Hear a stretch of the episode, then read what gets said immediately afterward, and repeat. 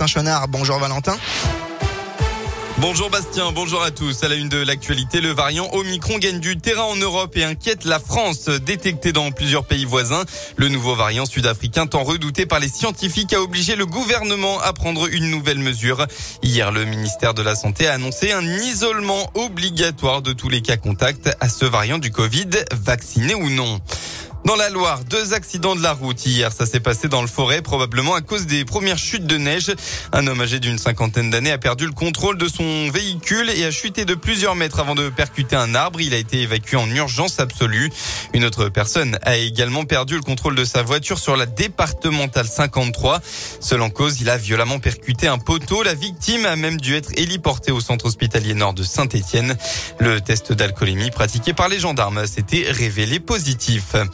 On reste dans la Loire avec ces échauffourées hier en marge du huitième tour de Coupe de France à l'Envol Stadium. Hier, Andrézieux-Bouthéon accueillait Grenoble, équipe de Ligue deux, et exploit. Le club a remporté le match trois à zéro. Et bien, une fin de rencontre qui a été gâchée par des tensions entre les supporters locaux et les supporters isérois.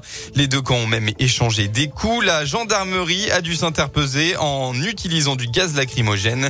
Aucune interpellation n'a été réalisée, aucun blessé à déplorer. On passe au sport sur le terrain cette fois-ci. L'A S S E face aux révélateurs parisiens. Ce match entre Saint-Etienne et Paris, c'est un peu David contre Goliath. Les Verts sont relégables, les Parisiens solides leaders. Et pour ne rien arranger, l'A S S E est privée du soutien d'une partie de son public puisque cette rencontre se joue à huis clos partiel. Et pourtant, les Stéphanois veulent y croire. Ils viennent d'enchaîner deux victoires consécutives. Et selon le manager général Claude Puel, le P S G n'est pas un match bonus pour l'A S S E.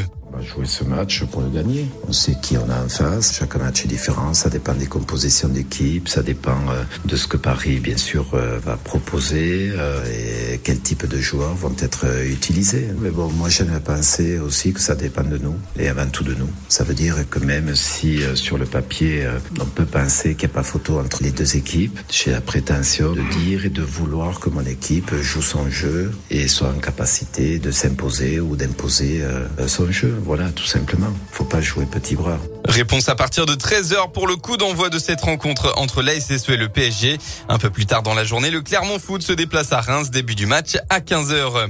Et puis fin de la Saint-Etienne avec non pas un, mais deux vainqueurs. Après un duel de battants, Tom Macardin et Romain Lieux ont choisi de ne pas se départager. Au bout de cinq heures, cinquante-six minutes et trente-six secondes de course sur le soixante-dix-huit kilomètres, ils ont franchi la ligne ensemble. Une très belle image. Plus de quinze mille coureurs ont disputé cette soixante-septième édition. Et enfin, la météo pour votre dimanche. Eh bien, la neige est bien présente dans la région avec zéro à quatre degrés.